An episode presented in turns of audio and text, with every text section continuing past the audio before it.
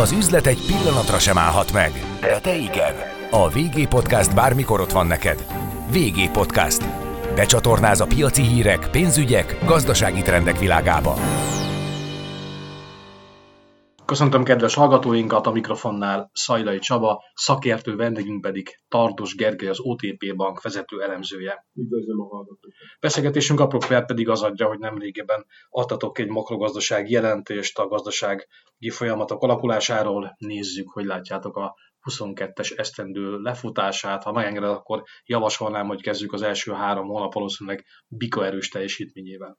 Nyilván, tehát ugye a, eleve a tavalyi év egy, egy nagyon gyors növekedést hozott, ugye a Covid utáni visszapattanásra, amit fűtött tehát a, a, a globális környezet is, a, a, a támogató költségvetés, a, és hát az, hogy azért még a, a jegybank is viszonylag támogató volt ugye korábban, és ennek a hatásai azért tavaly beértek. És igazából azt látjuk, hogy az első negyed is nagyon erős lesz, ugye ebben azért oroszlán része van annak, hogy a, a, a költségvetés egy 1200 milliárd forintot rakott ki a háztartásokhoz az év elején, és ez nyilván a, a, a fogyasztást azt, azt, azt erősen meglöki, de hát azt látjuk, hogy az építőipar is nagyon ment, az ipar is ment, tehát igazából az látszik, hogy az első negyedév az hát egy ilyen 7,5-8 százalékos növekedést hozhat, és hát igazából a problémát az azt jelenti, hogy, hogy amiben még benne vagyunk, tehát az egy nagyon ö, ö, erős növekedési környezet, viszont előre tekintve ö, azért arra, azzal kell számolnunk, hogy ez a nagyon kedvező környezet elég hamar véget. Egyébként hát mi volt az alappályának a fő GDP száma akkor, amikor még ugye sajnos nem tört ki a szomszédságban a háború, és nem érnek bennünket más külső sokkok? Hát igazából mi azt gondoltuk, hogy az idei év az egy ilyen legalább. A 5 és de inkább 6% körüli növekedést hozhat. Ugye azt láttuk, hogy vannak problémák, mert ugye látszott az, hogy a, a, a költségvetés azt már idéntől kezdve el kell kezdeni rendbe tenni. Ugye az is látszott, hogy, hogy a, az infláció magas, hogy az energiárak magasak, és ez, ez ugye a magyar gazdaságnak, ami a régióban az, az energiáraknak az egyik leginkább hitett gazdaság, mert a, te, az, hogy a saját energiatermelésünk az, az, az nagyon alacsony, hogy ez egy tehát ez azt jelenti, hogy a külső egyensúlya romlik a magyar gazdaságnak, hogy, hogy, hogy kialakul egy viszonylag komoly e, folyófizetési mérleg hiány. Magas infláció tartozik ugye egy, egy, egy ö, folyamatosan szigorító jegybank.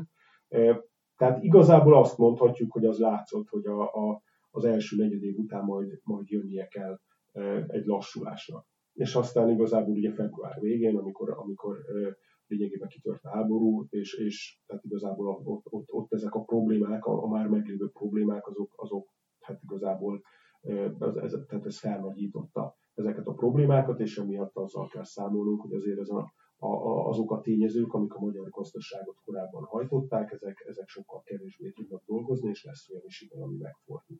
Egyéb iránt akkor nagyjából a gazdaság a korábbiakhoz képest ilyen feles teljesítményt tud mutatni? Hogy látjátok most már, mint ami a növekedés egészét illeti? Hát idén mi azt gondoljuk, hogy, hogy ha számba veszük azokat a tényezőket, hogy mi az, ami kiesik, akkor egy ilyen azt mondhatjuk, hogy valószínűleg ilyen három és fél körül növekedés az, ami kijön. De igazából a, a óriási bizonytalanságot jelent az, hogy az első negyedévről nem tudjuk, hogy mennyire lett jó. Tehát, hogy, hogy és hogy, hogy, hogy milyen gyorsan gyűrűznek be ezek a negatív hatások, mert a, egyébként simán lehet, hogy ennél lényegesen erősebb lesz a növekedés, tehát az éves átlag még úgy is lehet 5, hogy igazából előre tekintve már nem nő a gazdaság. Ugye ez, a, ez az úgynevezett, hát mondjuk azt, hogy áthúzódó hatás, meg az első negyedik hatása, tehát hogy igazából ez abból jön, hogy ugye az éves növekedés az a két év átlaga, és ugye a magyar gazdaság a jelenlegi szint, tehát a, most mondjuk az első negyed év végén már jóval magasabban állt, mint a, mint a tavalyi átlag, és hogyha nem nőne semmit, már akkor is lehetne egy 5%-os növekedés, viszont ezek a negatív hatások, ahogy begyűrűznek, úgy azért arra kell számítanunk, hogy, hogy lesz majd olyan negyed év, amikor igazából az előző negyed évhez képest csökken a gazdaság teljesítménye. Például azért, mert a, a a, az exportunk Oroszországba és Ukrajnába az kiesik, nyilván ez egy, egy viszonylag komoly negatív hatás. Ugye azt is látjuk, hogy a már meglévő hát ilyen hát, ellátási lánc problémák azok súlyosbodtak, tehát hogy ez, ez, ez igenis okoz sajnos az iparban majd további termeléskiesést, illetve hát a magasabb energiárakhoz, a magasabb infláció info formájában is kell, hogy alkalmazkodjon a gazdaság, és ugye előttünk van még az, hogy a költségvetésben, ez a nagyon támogató költségvetés, e, politika kora, ez lényegében véget ér, és most megint visszamegyünk egy olyan időszakba, ahol a költségvetésnek inkább az egyenlegjavításra kell koncentrálnia, és ez ugyanúgy, mint ahogy a jegybanki kamatemelés, vagy a jegybanki, hát igaz mondhatjuk, hogy egy általánosabb értelemben vett szigorítás, ez fékezi a gazdaságot. Hát akkor mi maradjunk itt két alap makroszámnál, infláció és jegybanki alapkamat tekintetében mi az, amit azt mondjátok, hogy nagyjából összejövet, mi a proféciátok, ugye közellenségé vált a pénzromlás világszerte, és hát Magyarországon is tapasztaljunk a bőrünkön is, hogy folyamatosan emelkednek a fogyasztójárak. Hát mi azt gondoljuk, hogy legalább egy ilyen 8,5, de inkább 9% lehet az idei éves átlagos infláció. Ez ugye úgy jön ki, hogy valamikor majd az év második felében érheti el a csúcsot, hát valószínűleg 10% felett. Ugye azt látjuk, hogy a maginfláció az továbbra is lendületesen. Magyarán a nyár közepén tetőzhet? Látod? Igen, nyár közepén inkább a vége. És ha említett 8-9%-os inflációs számban mennyiben osztanak szoroznak az ástoppos intézkedések, hogy látjátok? Ugye a jegybank azt mondja, hogy 3-4 százalékos is lehet esetleg a kormány is nagyjából, már mint ugye a hatályban lévő jelenleg is, és hát a július 1 meghosszabbított döntésekről beszélünk. Hát ugye ezek, ez, ezt azért lehet, ki lehet számolni, és igazából a hatás az valóban ennyi, tehát hogy most már ilyen, mondjuk azt, hogy ilyen, ilyen majdnem 13-13 százalék is lehetne az infláció, hogyha hát ezek az intézkedések leginkább ugye, ami nagyot segít, az az üzemanyagás, tehát a csökkentés, illetve a, a, az üzemanyagás A másik kettőnek a hatása azért kisebb, de ahogy megyünk előre az időben, nyilván ezek is, amíg, amíg fennállnak, addig, addig segítenek, hiszen a, azt látjuk, hogy ha szerencsénk van, akkor az energia áremelkedés az, az talán a legrosszabbon túl vagyunk, de ez, ez is csak óriási ha, mert az a helyzet, hogy hogy ugye azt látjuk már, hogy a Lengyelország, Bulgária felé nem szállít a Gazprom, és hogy, hogy az, hogy, az, hogy a, a gázár az, az, az, az hogyan alakul a következő pár évben, az elképesztően kiszámíthatatlan. De ha szerencsénk van, akkor mondjuk a, a további áremel, jelentős áremelkedés már nem lesz. Mik egyébként a inflációt hajtó tényezők, mik a főbb komponensek, hogy látjátok már, mint ugye ez mindannyiunk életét befolyásoló sztori? Hát ugye alapvetően a, a, a, az egész az, az három dologból indult, tehát ugye a Covid utáni helyreállás az az egész világban úgy valósult meg, hogy az emberek kevesebb szolgáltatást, több árucikket fogyasztottak, és igazából az látszott, hogy az árucikkek inflációja az egy, az egy hát emelkedő pályára állt. Ugye itt igazából ahhoz szokhatunk hozzá, hogy az ilyen iparcikk infláció az a, az idő tehát, hogy jellemzően ez, ez egy nagyon alacsony tétel volt, vagy akár negatív, mondjuk a fejlett világban negatív, ez, ez nálunk az éppen a forint árfolyamtól függött, hogy, hogy hogy valósult meg, de azt mondhatjuk, hogy ez mindenképpen ez egy alacsony inflációi termékkör volt, mert a folyamatos verseny, a hatékonyság javulása szorította le ennek a termékkörnek az árszintjét. A, a hogy a Covid beütött, akkor igazából is az, a kereslet eltolódott az árucikkek felé, illetve a kínálatot korlátozták az ilyen mindenféle lezárások miatti ellátási problémák, az azt jelentett, hogy ezeknek a cikkeknek az ára kezdett emelkedni. Ráadásul ugye a kereslet megnőtt irántuk, ugye ezeknek a termékeknek az előállítása és a szállítása az energiaigényes. Ugye ez okozta azt, hogy az energiakereslet elindult fölfele, és utána láttuk azt, hogy az energiára, az olaj, a gáz és az áramár is elindult fölfele, sőt mondjuk az olajár nagyjából mondjuk mondhatjuk azt, hogy megszokott, az elmúlt évek megszokott értékeihez képest mondjuk inkább hát ilyen másfél-kétszeresére nőtt, de mondjuk a, a, az európai gázár, illetve az áramár, az mondjuk a korábban megszokott értékeknek a sokszorosa. Tehát mondjuk a gáz az valahol ilyen 10-20, inkább 20 euró környékén mozgott, és most arról beszélünk, hogy, hogy ez 100 fölött van, de volt a csúcson bőven 200 euró fölött is, és az áram ár, amihez mondjuk azt, hogy ilyen 40-50-60 körül volt, ez simán fölment 200 környékére, és ez is volt a csúcson 400. És ugye, mivel az energia az, az, az, az a minden terméknek az előállításában komoly szerepe van, ezért igazából az történik, hogy a vállalatoknak nincs más választása, mint hogy nagyon gyorsan át kell árazni és hogy azt gondolom, hogy a, a, ez a második nagyon fontos dolog, amit kell mondanunk. Ugye mondjuk az Amerikai Egyesült Államokban a, a közvetlen energia hatás, tehát az, ami a fogyasztói kosárban benn van, az 3% ponttal növeli az inflációt, Európában ez inkább 4 fölött van. Ugye nálunk egyébként a közvetlen hatás az alacsony, hiszen az üzemanyagástók meg a rezsicsökkentés ezt a, ezt a, ez, ezeket a, a részeket kiveszi, de, de ez nálunk is azt mondhatjuk, hogy legalább annyi lenne, mint mondjuk a nagy gazdaságokban. Egyébként ugye van a, bocsáss meg, hogy megszakítalak, van a inflációnak egy olyan hatása is, amely a központi költségvetésen nézve bevételt eh, teremt. Itt eh, bizonyára furam kérdés, de mégis milyen mozgástár lesz a kormánynak. Számoltatok valami plusz eh, tétellel? Hát ugye az, az a helyzet, hogy nyilván a, a magasabb infláció az mondjuk a, a, az áfa bevételeket, a tehát hogy ezeket tudja növelni. De az a helyzet, hogy ez a, ez a fajta kínálat oldali inflációs sok, ez nem annyira kedvező a költségvetésnek, már csak azért is, mert például az NBM vesztesség a rezsicsökkentés miatt az elképesztő mértékeket ölt. Tehát az a helyzet, hogy, hogy amikor mondjuk egy keresleti inflációról beszélünk, ahol, ahol nagyon erősen megy a fogyasztás, az húz az árakat, az a költségvetés szempontjából az egy kifejezetten pozitív dolog. Viszont akkor, amikor egy ilyen vagy mondom, hogy inkább költségoldali inflációval beszélünk, az nem feltétlenül az, és most azt nyugodtan mondhatjuk, hogy ez összességében nem az, hiszen az MVM is komoly veszteségeket fog elszenvedni, illetve emellett ugye a kamatemelés miatt a Magyar Nemzeti Bank is átfordul veszteségesbe, és ez, ez szintén egy idő után költségvetési tétel lesz. Tehát azt mondhatjuk, hogy itt most nem az a hatás dominál, ami a költségvetési egyenleget javítja, Úgyhogy, úgyhogy mi mindenképpen azt látjuk, hogy azért a, a költségvetésben idén, de jövőre különösen egy, egy viszonylag komoly egyenlegjavító intézkedés csomagra lesz. Hát ez a logika mentén maradunk ennél a témánál már, mint a költségvetésen. Hogy látjátok a költségvetési kiigazításnak a mértékét?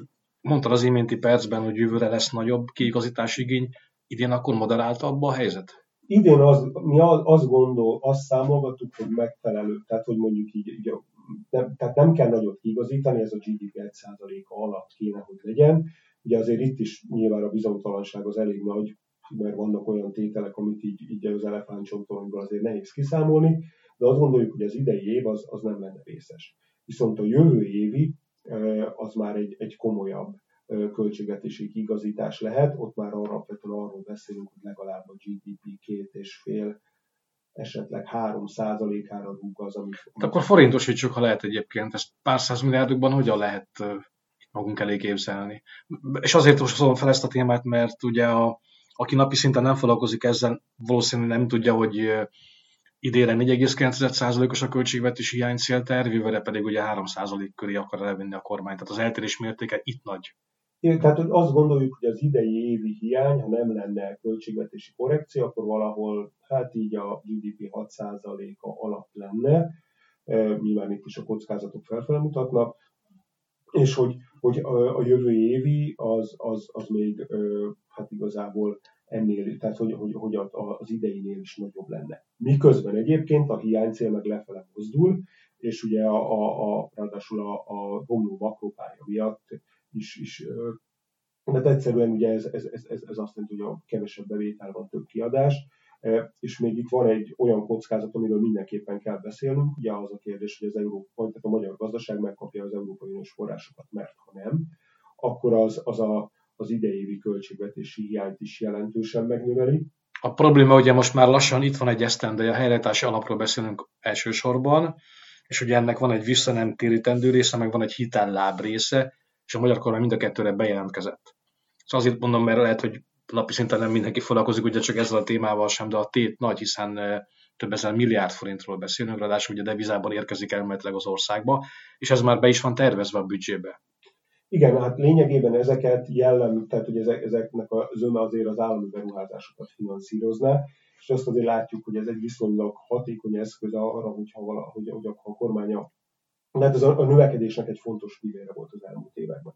És ugye, hogyha ez kiesik, akkor ugye ez részben magával von egy automatikus kiigazítást, hiszen akkor egyszerűen az állami beruházások nem valósulnak meg, de az a helyzet, hogy, hogy, hogy ha, ha nincsenek, tehát ha nem, tehát ha nem, nem kapjuk meg az EU-s forrásokat, akkor ugye a, a, a kieső beruházásoknak van rengeteg következménye, meg nyilván akkor ott nem, nem, tehát ugye ott, ott nem foglalkoztatnak embereket, nem valósul meg hozzáadott érték, nincs áfa, stb. Tehát, hogy igazából ott, ott, ott még azon a kieső forrásokon túl is kell még költségvetési kiigazítást alkalmazni. Az a helyzet, hogyha nem, nem jutunk az, a, a, az EU-s forrásokhoz, akkor a jövő évi költségvetési kiigazítás az hát ilyen több tehát 4-5 ezer milliárd is lehet. Ami már De ez már nagyon fekete szkenárió, és most bízunk abban egyébként, hogy a Gulyás Gergely miniszter bejelentette talán két nappal ezelőtt, hogy megállapodásra törekednek, és hát valószínűleg a megállapodásra az Európai Bizottsággal, hiszen nagyjából mind a két félnek ez az érdeke. Így van, tehát azt gondolom, hogy a, a magyar kormánynak most a jelenlegi helyzetben az egy, egy talán az első számú gazdasági prioritása az, az, az hogy a, a, ezeket az uniós forrásokat biztosítsa. Na hát más téma, de ide tartozik a monetáris tanács ülését követően elmondta Virág Barnabás, egy bank alelnök, hogy addig emelik a alapkamatot a monetáris tanács részéről, amíg magas az infláció, ti milyen kamatpályával számoltok 2022-re. Ugye tegnap is volt egy, egy banki kamatemelés, meg kedden is, és hát lassan a két kamatszint, mint a két hatályban lévő kamat összeér. Ugye alapvetően most arról beszél, tehát szerintem a, talán az egyszerűbb az, hogyha az egyhetes betét kamatáról beszélünk, ugye ez az, ami igazából a, a pénzpiaci hozamokat, meg a hozamgörb elejét meghatározza. Ez jelenleg ugye 6,45 százalék. A piacon az, tehát a hozamgörbe az, az nagyjából azzal számol, hogy ez valahol ilyen 8,25 százalékig emelkedik, tehát hogy még akár ilyen majdnem 200 bázispontos további kamatemelésre kerülhet sor. És, és hát az a helyzet, hogy, hogy mi ennél kevesebbre számítunk, tehát azt gondoljuk, hogy valahol 7-7,5 környékén a jegybank az, az valószínűleg abba hagyja majd a kamatemelést. Várhatóan akkor majd, amikor a, a kormányzatnak a, a egy költségvetési hiánycsökkentő intézkedéseire be, azok bejelentésre kerülnek, mert azért a magyar inflációhoz hozzátartozik, hogy itt nem csak arról van szó, hogy az energiárak vagy az élelmiszer hagyja fel az inflációt, hanem ugye a magyar gazdaságban a keresletet nagyon meglökte a költségvetés, illetve azt tudjuk, hogy a munkaerőpiac az hát, hogy mondjuk ilyen szakszavakkal nagyon beszűkült. Ez azt jelenti, hogy a, a munkanélküliség alacsony, az elérhető szabad munkaerő, az, az nagyon lecsökkent, ugye ez alapvetően egy, nyilván egy kedvező folyamat, de ugye emiatt a, a, a bérdinamika viszonylag gyors, mert tavaly láttuk, hogy gyorsul, ugye idén a garantált bérminimum emelése miatt egy további ugrást láttunk, tehát jelenleg azt... Reálértéken számolva, akkor nem viszi az infláció a bérdinamikát, vagy látod? Egyelőre nem. Valószínűleg a, a hazai reálbérdinamika az nem fordul át negatívba, egyébként ezt, ezt, ezt sok környékbeli országban már ezzel kell számolni. Tehát, hogy ugye, de, de hogy, hogy, hogy a, a korábban számoltnál sokkal kisebb lesz a, a reálbér, reálbér növekedés ugye megugró infláció miatt. Enne feledkezünk közben a forint árfolyamának alakulásáról. Gondolom, hogy itt is nehéz azért profíciát adni, és nem tudom, tólik határa számoltok. Optimális esetben, hát látunk már különböző extremitásokat az elmúlt két-három nap leforgása alatt. Kell még számolnunk ezzel, kezdjük talán ezzel ezt a blokkot. Hát, ugye a, a, nyilván a, az egy, tehát, hogy én, én, én, alapvetően azzal számolok, hogy azért a mostaninál tehát, hogy ez a, tehát a 380 feletti árfolyam szint lehet a meghatározó az idei évben. Ennek alapvetően azt gondolom, hogy két oka van. Ugye az egyik az az, hogy a, a globális kockázat vállalási hajlandóság az azért, az azért romlik. Ugye itt igazából az amerikai kamatemelés, a háború, a magas energiár szint, ez mind, mind olyan, hogy a befektető kockázatállási hajlandóságát csökkenti, és persze ne feledkezzünk el arról, hogy elkezdődik a Fed mérlegének a, a szűkítése is, tehát effektíve likviditást fog kivonni a, a, a Fed a piacról, tehát a, úgy mondom a pénzhúpa az megfordul, tehát hogy, hogy ugye itt sok éven keresztül hónapról hónapra rengeteg pénzt raktak be a nagy jegybankok a, a világ pénzügyi közvetítő rendszerébe azért, hogy támogassák a növekedést, és ez most megfordul az inflációs nyomás miatt a FED csökkenteni fogja a dollár likviditást a világban. Tehát, hogy ez az egyik dolog. A másik meg, ami fontos, hogy azért a, a, a magyar ö, gazdaságnak a, a, az egyensúlyi pozícióját, illetve maga a forint árfolyamat is befolyásolja az, hogy, az, hogy hogyan, tehát, hogy mi történik az energiárakkal. Mert hogyha mondjuk nagyon egyszerű egy ilyen részvénypiaci példát mondunk, hogyha van egy olyan cég, ami mondjuk nem tudom, autót állít elő, és hozzá nagyon sok acélt meg áramot használ, és az történik, hogy a, az acél meg az áramára drágul, de ő, ő nem tudja megemelni olyan mértékben az autójárát, akkor nyilván annak a cégnek a nyeresége csökkenni fog, és a részvényára kevesebbet ér. És egy kicsit hasonló történik a forinttal, tehát hogy a magasabb, ugye mi nagyon sok energiát importálunk, a magasabb import az, az egy nagyon hogy rosszabb külső egyensúlyt jelent. Ez azt jelenti, hogy a, ugye, hogy fizetünk el az importért, ezért, ezért több eurót kell venni, és ez gyengíti a forintot. És igazából számolható az, hogy a különböző energiaár kombinációkkal ahhoz, ahhoz milyen forint, vagy hogy melyik az az érték, ahol azt mondjuk, hogy a forint ennél az energiaár kombinációnál egyensúlyban van, és nyilván, hogy, hogy mondjuk az egy évvel ezelőtti energiárak mellett a 350-es forint sem volt igazából túlságosan erős, lehetett volna akár még ennél erősebb is.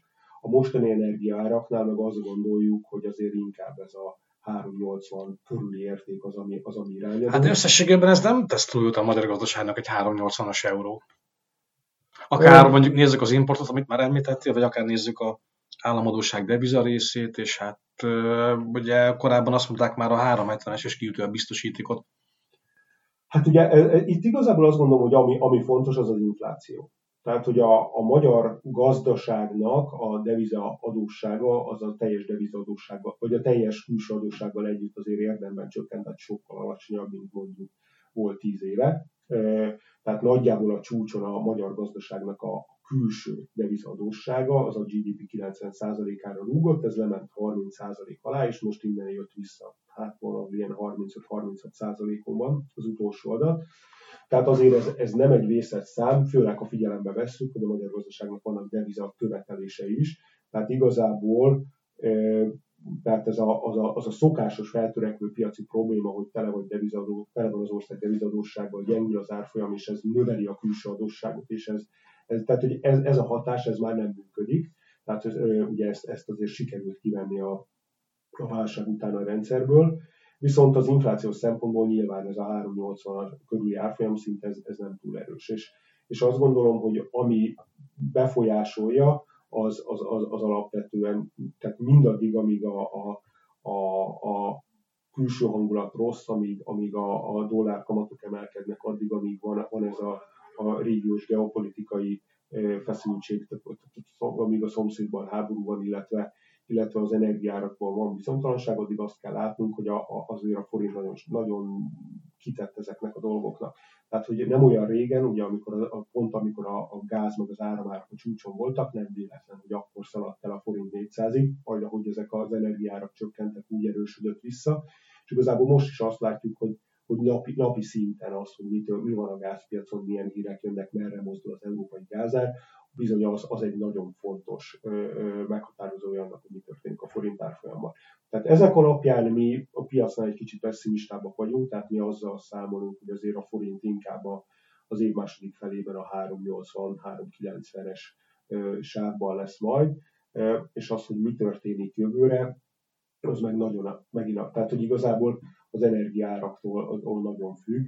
E, mi azért bízunk abban, hogy, hogy hosszú távon az energiárak azok, azok majd e, a mostani alá csökkennek. Ugye a mostani szintek azok anomáliának tekinthetőek olyan szempontból, hogy, hogy mondjuk ha lenne megfelelő e, cseppfolyós gáz szállítási, meg, meg cseppfolyósítási, meg, meg visszalakítási kapacitás, akkor igazából az a helyzet, hogy, hogy, hogy elég hamar ide érne máshonnan mondjuk 35-40 euró sáron mondjuk a gáz, a mostani 100 környéki árszinten szemben, és ez ugye az áramárakat is hozná le.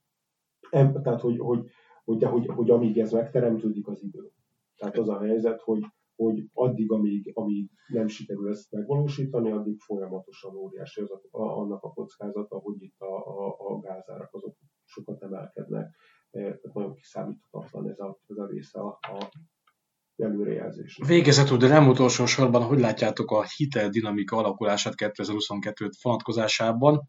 és hát szerintem jogos is a kérdés, hiszen az OTP bank képviseletében vagy itt, és hát akkor még idehoznám a kamatstop intézményét is, szóval mi az, ami vár itt ránk. A téma nagyon fontos, hiszen a magyar gazdaságnak mégiscsak a legfontosabb finanszírozási része a hiteloldal, mármint ami a kereskedelmi bankok hitelezését illeti.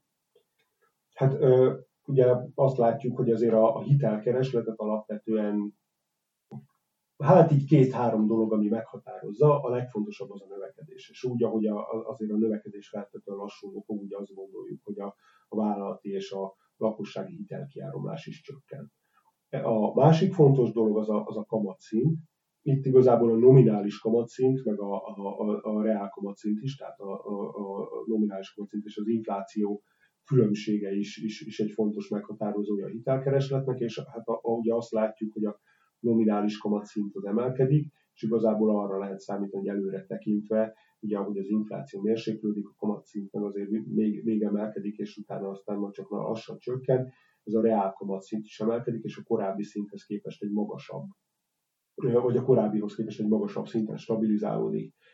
És hát az a helyzet, hogy ez mind azt vetíti előre, hogy azért a hitelkiáramlás az mérséklődni fog, E, ugye kiesnek ráadásul, tehát hogy mondjuk a, a ugye meg, tehát kivezetésre kerültek ezek, ezek a, a, a, az jegybanki programok, ez megint olyan tétel, ami azért a, a, a vállalati hitel növekedést azt fékezi majd, úgyhogy mi az Hát a fűtés után most jön a hűtés talán. Így van, tehát hogy, hogy, hogy ugyanúgy, ahogy a gazdaságpolitika szigorít, ugye hát egyszerűen a magasabb kamat, meg a, a, a lassuló növekedés, az a, az a vállalat és a lakosság hitelkeresletet, az biztosan, hogy, hogy, hogy lassítja majd kamatstop intézményét.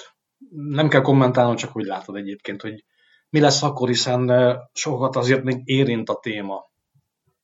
Ö, hát ugye a, a, a, a, tehát én úgy tudom, hogy a szándék azért az, hogy, az, hogy megpróbálják ezeket a változó kamatozású hiteleket, ezeket áttolni egy fix irányba, és az, az azért a, a, a problémát tudná mérsékelni. Ugye azt látni kell, hogy azért ezeknek a hiteleknek egy komoly része az viszonylag régi hitel. Tehát ugye az elmúlt 5-6 évben igazából a, a jegybank ráhatásáról nagyon komolyan megváltozott a kiáramló hitelek szerkezete, tehát igazából eltolódott a, a, a fix hitelek irányába. És ugye a, a, a változó kamatozású hitelek zöme az régi, ami azt jelenti, hogy volt ott tőketörlesztés is, tehát hogy, hogy és általában a, a baj van, akkor a probléma az új hitelekkel van, tehát azt gondolom, hogy hogy ez az intézkedés az időtől a háztartásoknak arra, hogy, arra, hogy alkalmazkodjanak az új környezethez, és hát igazából hát ez a, tehát, hogy, hogy, hogy, hogy a, a fix hitelek környékén kell, kell, kell, kell körülnézni. Én azt gondolom, hogy, hogy ez, ez egy olyan intézkedés, ami, ami nyilván a háztartásoknak segít, tehát érthető a, a, a, a kormányzati szándék mögötte. Úgyhogy, úgyhogy én azt gondolom, hogy, hogy hát igazából a, a fixesítéssel lehet megoldani ezt a problémát. Hát köszönöm szépen, hogy bejöttél hozzá, megtiszteltél bennünket, szakértő vendégünk, tehát Tartus Gergely, az OTP Bank vezető elemzője volt, a mikrofonnál pedig Szajdai Csabát hallották. Üzletre hangolunk. Régi Podcast.